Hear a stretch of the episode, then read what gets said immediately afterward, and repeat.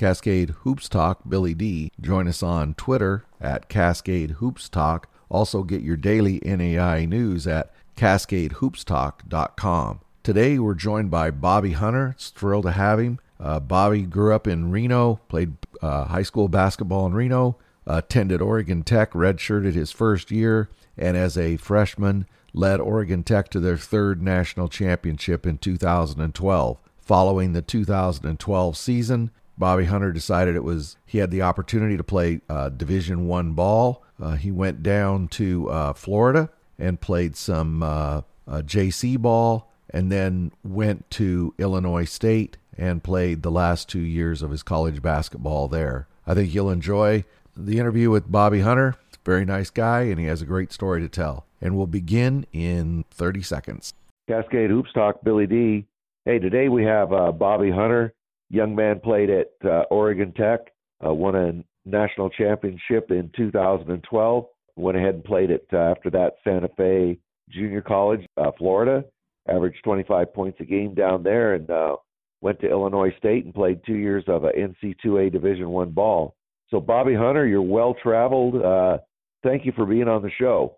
Thank you for having me. So you uh, you grew up in uh, Reno, Nevada. Uh, you went to uh, Bishop, and you're gonna have to pronounce it for me again. Bishop Morongo. Bishop Manogue High School. Bishop Manogue. Bishop Uh, you had a, uh, yeah. I'll try not to say it again. I don't want to butcher the name anymore. But you had a very good high school career, uh, but you had very few offers really coming out of high school. Yeah, I, a lot of it was uh, my size. I went to I went to a few um, college recruiting kind of recruiting camps. Uh, I went to one at USF um, and a few different ones that kind of they had guys who they were recruiting the top prior their you know their top ten recruits and then they had some guys who were kind of on their second or third list of recruiting I guess. I went to the, those and I felt like I performed well. Um, but again, they wanted the six three raw point guard rather than having a five ten, you know, skilled skilled guard. So that was one of the things that was hurting me was my size. And so I didn't I didn't have any offers coming out of high school until probably right after graduation is when I got my first one from Oregon Tech.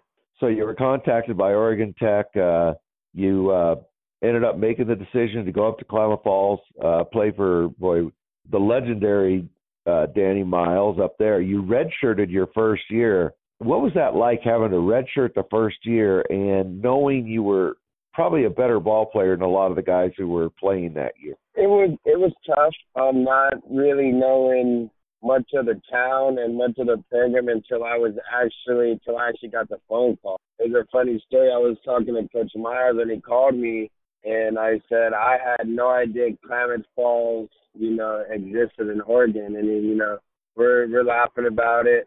And when I first got up there, just the I guess the pace of everything being, you know, being on a adult now, being on your own, I think that has a big factor into how athletes prepare. And I think having that red shirt year to kind of get those athletes situated, I think it benefits them in the long run because then they're able Yeah. to manage. They're able to manage their sports or academics better than just throwing them into the fire right away. And then a lot of them, they never really had that college experience. And now you're throwing in full time practice, you know, all this other stuff into that mix. So I think that redshirt year, it was tough at the start, um, but realizing the pieces that Coach Miles had coming in my redshirt freshman year, it was just like, okay, well, if he has these pieces coming in, then I need to do my best to get in shape and be prepared. So when Joseph and Matt leave, I step right in and, and don't miss a step. So it was just more yeah. changing that mindset from going to always playing. Like, okay, now I got some time to rest my body, develop, and then now the next season I can hit it hard. And so then uh, your your redshirt freshman year, the the first year you played, uh, you played with some uh, very good ball players. I mean, Kyle Gomez out of Bly, uh, he was uh, a little out of control once in a while, but he was a, a very good athlete. But you also probably played with one of the best overall athletes in the NAI, uh, Bryant Stentman. Well, that that guy was Yeah. just an athlete, wasn't he? Yeah, he was. Uh, I want to say the Decathlon winner. Getting a chance to play with those guys and they being from around that area, that was also another easy transition because those guys were from that area. They could help me adjust to the culture and and what to expect coming from Danny Miles. Them being seniors and me coming in being a freshman, um, yeah, they really helped. And Kyle Gomez, he was our scrapper. Whenever we whenever we needed yes. that spark, we knew we can count on Gomez to kind of you know set that tone for us. Whether it's diving in the stands for a loose ball, some type of hustle play, you know, getting scrappy on the ground with the opposing team. He always did something that kind of lit our fire. So it's always good to have, have him on our team. And I want to ask, I want to ask you about one more guy on that team. Uh, the the old man, Scotty Riddle. I think he was 33 or something his fr- your freshman year. Yeah. So Scotty, I I called him I called him Pop. So he he kind of took me under he he he took me under his wing. Uh, kind of the end of my redshirt freshman year. Um, we started working out together, uh, shooting, and you know our class schedules kind of our schedules kind of mixed, so we were able to spend more time getting in the gym with one another. So I think that really helped with our chemistry on the floor. And Tim and I was were able to spend so much time off the floor that I think it really helped when it came time to game time. So your freshman year at Oregon Tech was kind of a dream year. Uh, you guys got to the national tournament. Uh, you ran the table. You ended up playing uh, Rollie Massimino's Northwood team. Uh, you, yeah. you beat them in the championship game. You scored 20 points in that game. Uh, you know, just talk a little bit about that season. It was your freshman season. You played over 32 minutes a game. You came very close to breaking Harvey Seabury's single season scoring record, actually. Uh, but just talk a little bit about that season. That was kind of a dream season, wasn't it? Yeah, there's there's a lot of pressure from the fans, um, you know, about winning it in 2004 and 2008. So we would we would hear it a lot. Oh, it's 2012. You know, we need another championship. So it was it was that that that feeling like the the town needed needed that feeling again. And coming in as a redshirt freshman and taking over that spot, uh, I felt like I was ready. And Coach Miles, he gave me the the green light to to play ball. Yeah, he had his system, but he he allowed me to play through his system. I didn't have to force anything. I didn't have to do anything that wasn't out of my game. So I think that's what that's what really helped that season. And before the season, I just I had goals. I had personal goals that I wanted to achieve, and I just kind of let those hard work, you know, moments kind of express myself throughout the season. Yeah, it was a dream season with the team we had. We had a lot of older guys in size and in age, so I think we were a lot mature than most teams expected us to be. Um, and we just clicked. Uh, I when I last time I was down in Climate, I had a chance to speak with um, the team, and I just told them the difference between our teams is we were so close. Uh, all of us that year, Austin, Jason Gamblin, Alex Zerbach, Fred Corpning, Josh Kiley, David Clark, uh, Brian, Kyle, you know, Big Kyle Waits, rest in peace to Nate, to Big Nathan. Um, all those guys, we were just so close, and I think that's what helped us make that push to the national championship. And the guys that were on the team, uh, they allowed me to be me. They weren't, you know, oh, he's a freshman, he shouldn't be averaging this much. It was just like they're like, okay, you want to run? All right, well, we'll get the rebound. You do all the running. That's fine. If you're you got the young leg, you know, that's fine with me. So I mean, we we made it work. And when we got back to the national tournament, we just kind of had that flow. We had our ritual, our pregame rituals that all that we would always do, and just Danny Miles and Coach Kazan and Coach uh, DeVries and Coach Poach, they did a they did a great job with scouting reports and always getting us prepared for the games. And so they got us prepared, and it was just our job to do the rest. So I mean, it, it made it it made it easy, and that that season it was just it was it was a blessing come true uh, to win it in 2012 and have the fan base that represented us that year. I don't think it's been been that well since. Um, so I just, you know, just thank the fans and and yeah, rest in peace to Rollie Massimino as well. Uh, I saw he passed away about a year ago, a year and a half ago or so. But yeah, right. just that run to the national championship and and playing and playing against him, it was definitely two legendary coaches. So it was definitely an honor. Uh, so Bobby, you you always had a you won the national championship at Oregon Tech. You always had a dream of playing Division One ball. You saw that opportunity, uh, so you decided to go to uh, Santa Fe Junior College. Now that was kind of a you had to kind of clear your record, right, to get be able to get into NC2A from NAI. Is that why you had yeah, to go to Santa so, Fe? Yeah, and so some of the rules are if I would have went since I already used my red shirt, if I would have went to NCAA, I would have had to pretty much walk on since I've already used my red shirt. So it was just a lot of digging through the rules and seeing what was available without me losing a year since I've already lost my red shirt year. I didn't want to go go somewhere where I had to walk on, wait, you know, potentially waste another year, and then my senior year try and go somewhere. Most colleges aren't going to sign a senior unless it's a graduate, a graduate transfer. Um, so it was right. just more about looking, digging through the rule book, and found out that if if I went JUCO, um, I save a year, I can play my credits transfer. I save a year, and I can go through that whole recruiting process again that I didn't get the experience um, out of high school. And that experience was definitely it was a tough decision, but it was I, to me it was something that had to be done. And it was just you know I came in my first year and I achieved my goals. Uh, national championship, being the best player in the conference, you know, hardest work on the team, you know, all these things were my goals, and I felt like if I achieved those things, then I should have that kind of not necessarily right, but just kind of have that opportunity to play at the next level. And so uh, Santa Fe offered me that chance because of what I'd done at Oregon Tech and my credits transferred in um, the right way. And then I should have mentioned uh, I I was uh, that that freshman season. Not only did you win a national championship, but uh, you were first team All American. Uh, you're uh, I believe you were Cascade Conference Player of the Year, and I believe you were yes. a National Player of the Year as well as a freshman. Yes. So you you looked yes. at that obviously, and you say, okay, let's get this to the next level. You ended up at, at Santa Fe. Your whole goal at Santa Fe was to get noticed, right?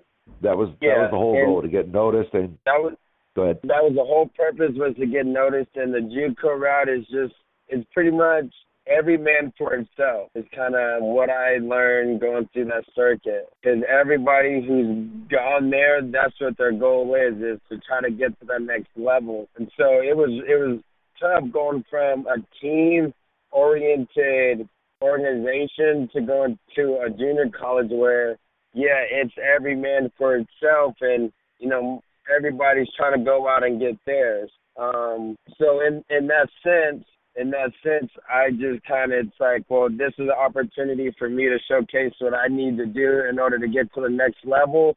So it, it was in a way, it's like, okay, well now now that I'm here, I got to be a little a little selfish, if that makes sense. I got to Right. go out and and put up these numbers um, that these coaches are looking for in order for me to get in order for me to get seen.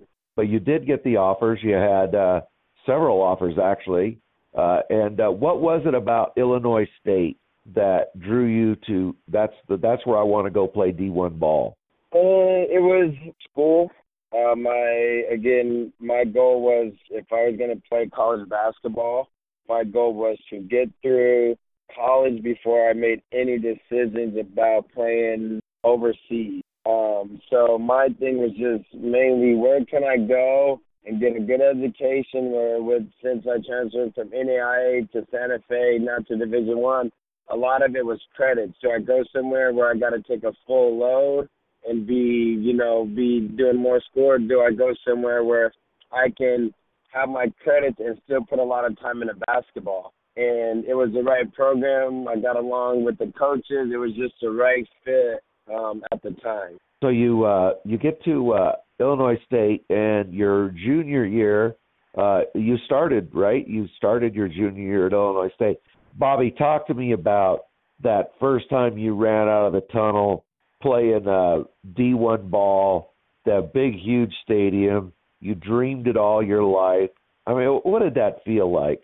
Like you said, it was just a dream come true. Uh, running under out of that tunnel and then seeing all the fans in red and white and you know them screaming. It was just the feeling was just it was unreal. It was nothing like what I dreamed of. It was just it exceeded those expectations, and it kind of it gave me that you know that confidence and that you know just like you know good job what you did you know the sacrifices you made it it paid off you know not many people can say hey I went through I went to an NAIA school, I went JUCO route, and then I went and played at the next level and and be successful. A lot of people after one or two moves, they're just kind of you know they give up on the situation. So just kind of yeah. running out of that tunnel just gave me that assurance. Like if I want to do anything, you know, is is, is going to be is going to be a grind. It's going to be a grind, and it's not going to be easy. Yeah, you know, uh, you make a good point because uh, the guys who go to several schools isn't that rare,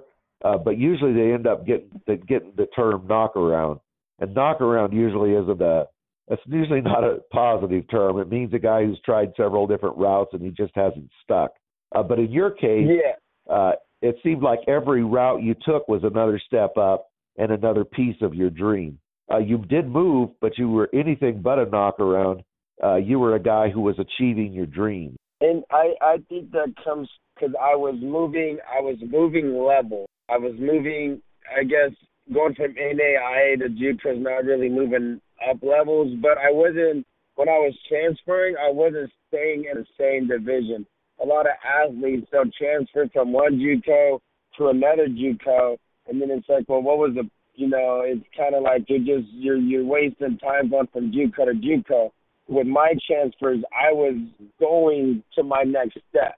Like you said, my my next move, that transfer, I was building that next stepping stone to get where I wanted to go, and that was Division One. So it was just kind of yeah, they they give up and they get they get caught in trying to get there, trying to get to Division One, but they don't realize how should I say it the right the right steps to go about it. If that makes sense. Yeah, you know, a lot of times, Bobby, what you see is guys will end up taking a Division One scholarship. Really wasn't what they dreamed of. Then they'll step back either to JUCO or NAIA, and then they get stuck in that what I call that knockaround mode, where they just have a hard time finding a home. Uh, mm-hmm. but, uh, as you said, you were you were stepping up levels. You were playing toward a definite dream. So so talk about your time at uh, Illinois State. Uh, just generally talk about what it was like, and I'm real curious. Like, two or three moments that'll just stick with you forever from Illinois State? Uh, I think it's the time, two or three moments. So the first one, we did a lot of work in the community, um, and I met I met a very special kid named Max, and we we've been we've had a bond since, and yeah, we haven't talked as much since I moved away, but we still we still keep in contact, and that's where I can I see him I see him grow up. Uh, it was just it's called Easter Seals. It's a community event that they had at Illinois State on campus with kids that have disabilities. Um, and each athlete is partnered with a family to walk in the event. And you know, some kids are there because they have to, and some are there to actually. When I say some, I, I mean the athlete. So it's um some athletes that are there because it's like okay, this really means something to me, and some are just there because uh, coach made us do this event. Um, right. And I was one of those guys that it was like okay, I love kids. This is my chance to give give back, even though it's not the community I'm current that I was raised in. This is a community community that I'm currently in now. Um, so I that was just kind of my chance to to give back and be thankful for Illinois State and giving me that opportunity. So it was just one working working in the um, working in the community, and then uh, probably the second one that'll stick with me. I guess it was my junior year. We had we had eight trans we had I think it was like eight transfers all from JUCO and then we had I think it was like three or four. We had three or four. um We had three or four kids right out of high school, And I remember coach just saying, no one has starting spots. Um, all five spots are open, but I'm looking for a defensive stopper. And I just kind of took that. I was like, we had some guys that are on our team that could score the ball on offense, but none that were really defensively sound. So I was like, okay, well, that might be my calling. If I want that starting spot, I'm going to be the lockdown defender. And then that's kind of just how just how it how it started. Um, after that moment, I was just like every day in practice, you know, I'm winning the sprint. Um, you know, just being that vocal and and nonverbal leader that I've always been, and that that earned me, you know, team captain my junior year. Uh, all defensive team from the team uh, led to different awards just within the team by you know that one comment. I just I need somebody to step up and be a lockdown defender. Once I okay. did that, I mean I had my spot um in the starting lineup just by being a lockdown defender. So Bobby, what did uh what did life after Illinois State look like for you? What did you what did you do after school? After I went and played, uh, there's a um, big kind of tour things for different for athletes to get exposure to go play overseas. Uh, so I was fortunate enough to get offered to go play for one of those teams, and we traveled. Um, we traveled all through. We traveled all through China and played to get that oh, wow. exposure. Um, and so right after I moved to Portland, worked out, trained all summer, went out there to China, and then things didn't things didn't work out how I I'd like them to. Um, but you know that's a part of that's a part of life. So I came back to Reno and got involved with coaching. I went back to coaching the youth program that I played for, and then that the coaching just involved into yeah, the personal training and then now I'm at to where I have my own basketball training business. Um, so that's what I'm doing back in Reno now. So I've been doing that the last three years, coaching basketball, but my training business the last year and a half. So I want Bobby, I wanted to ask you about that. So I want you to talk more about your basketball training business. So uh, you know, talk about where you do it, who you're, who's the tar, the, you know, the target audience, and what can young people expect to learn uh, from uh, uh, working with you? My my audience is anybody who wants to to learn the fundamentals of basketball. I don't try to cap it off at, at age group. Um, I offer my services to anybody who wants to learn. And what kids should expect at, at my camp is to be pushed to the max. They're going to learn, you know, a lot of footwork, hard stuff, but it's all stuff that helps them become better athletes. It's the it's the small things that that I think the kids failed to to really focus on, and I think that's why some careers are cut short. It's like, well, if you did this, these little small things, it would have kept building to that big thing. But those small things are missed, so now it's it's kind of hard to build that player you know, his junior year of college if he's already missed those, you know, those little fundamentals. So my thing is just teaching the kids simple layups, right and left hand, left hand reverse, jump stop, handling the ball. I feel like that's really, uh, I should say, taken for granted because the way the game is now, everybody wants to shoot the three ball. And so a lot yeah. of the kids don't focus on the other stuff. They just want to shoot. And so it's like, well, if if we have a whole bunch of guys that just want to shoot. us. like, basketball is going to be tough because now you're fighting a million other people for a spot.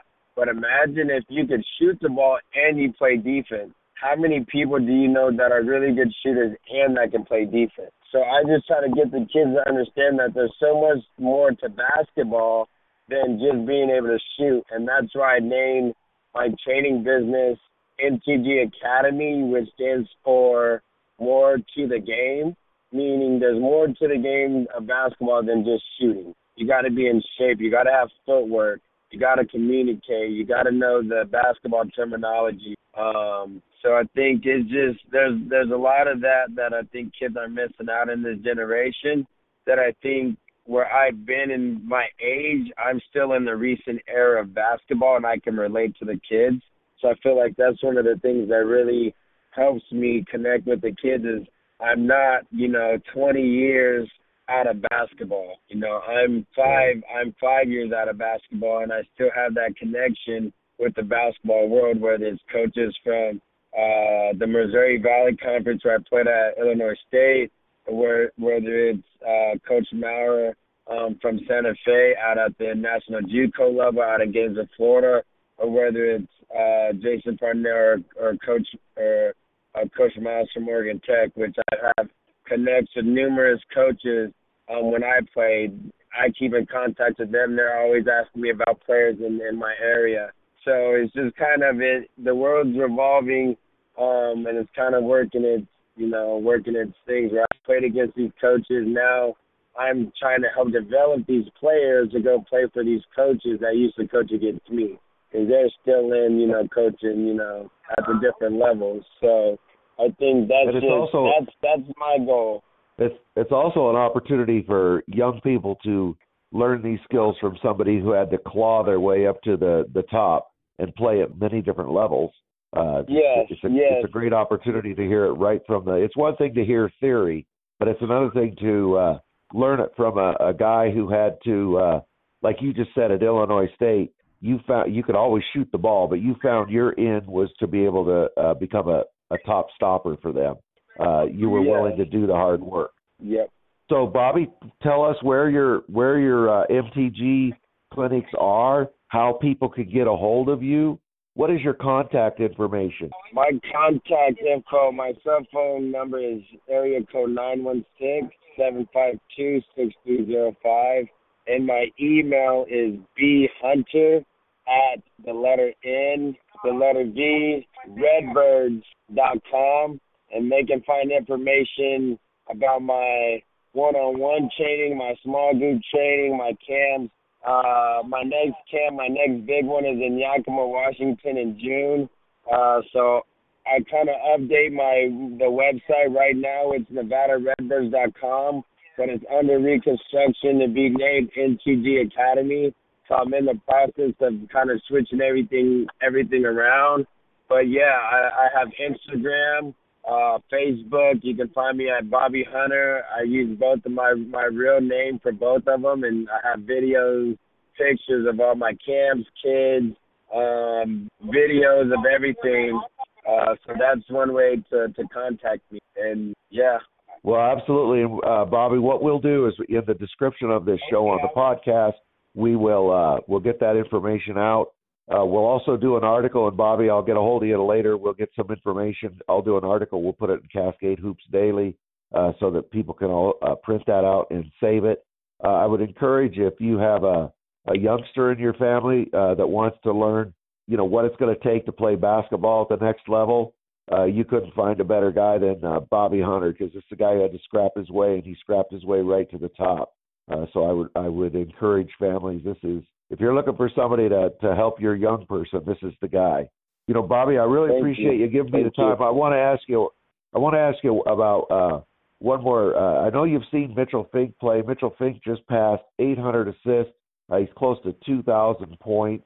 Uh, I don't think people understand how rare that is for somebody to uh, achieve that can distribute the ball at that level, at you know Greg Anthony levels, and uh, score the ball at that level. I know you've seen Mitchell Fink. Can you just talk about it for a minute? Guys, guys like that don't come around very often, and it's just knowing the game, just having a feel, and that comes with lots of hours in the gym. You can tell he he works on his game and he wants to get every everybody involved.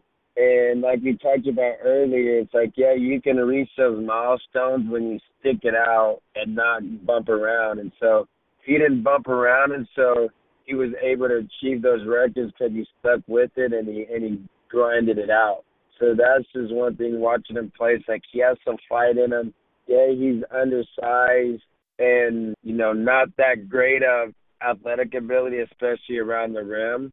Um, but he he finds other ways to make up for that, and so that's I think that's one thing. If you're not tall, there's other ways to make up for that height. If you're not athletic, there's other ways to make up for that athleticism, and that's simply, you know, those fundamentals and simple skills we talked about. uh, kids have those simple skills, they're going to pass those kids who are who are more athletic. Because the more athletic kids are just relying on their athleticism rather than focusing on the details. It's like if those athletic kids put in time with the details and combine the athleticism, man, there can be those kids would be it'd be hard to stop. But it's like kids want one or the other. It's hard to find those guys that have both. But yeah, just watching him play the times that I've been down there, I like his game. I like the fight, and he he stepped into that role of being, you know, the Oregon Tech All American point guard. Um, he stepped in and fulfilled that role, you know, to a T. Um, so it's it's good, to, you know, to kind of see that role keep getting filled each each year. Um, so that's that's always a good sign. Uh, there've been some great ones at Oregon Tech, uh, but he also, you know, like you, he was unrecruited. I, I just I love that under underdog to greatness story. You know, just like you, a first team All American, un, unrecruited. Very similar stories. You took a bit, little bit different route, but uh, similar stories. Overachieving. Bobby, yep. uh, one more time, give your phone number. Our phone number is nine one six seven five two six three zero five. And you can call, text me uh, anytime. I do camps in Washington, Klamath Falls, Reno. Um, I'm trying to touch the Sacramento area. So if anybody knows of any cities that need basketball clinics to kind of bring the basketball community together, please contact me. Um, I will do anything in my best to get out there and help those communities. Well, Bobby Hunter, thank you a lot for uh, giving me the time.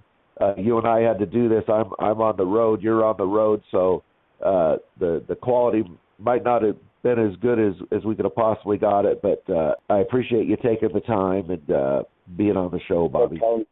no problem. Thank you for having me, and I look I look forward look forward to more to more talks and and and getting getting back into the Klamath community. So thanks for having me, and look forward to speaking to you again.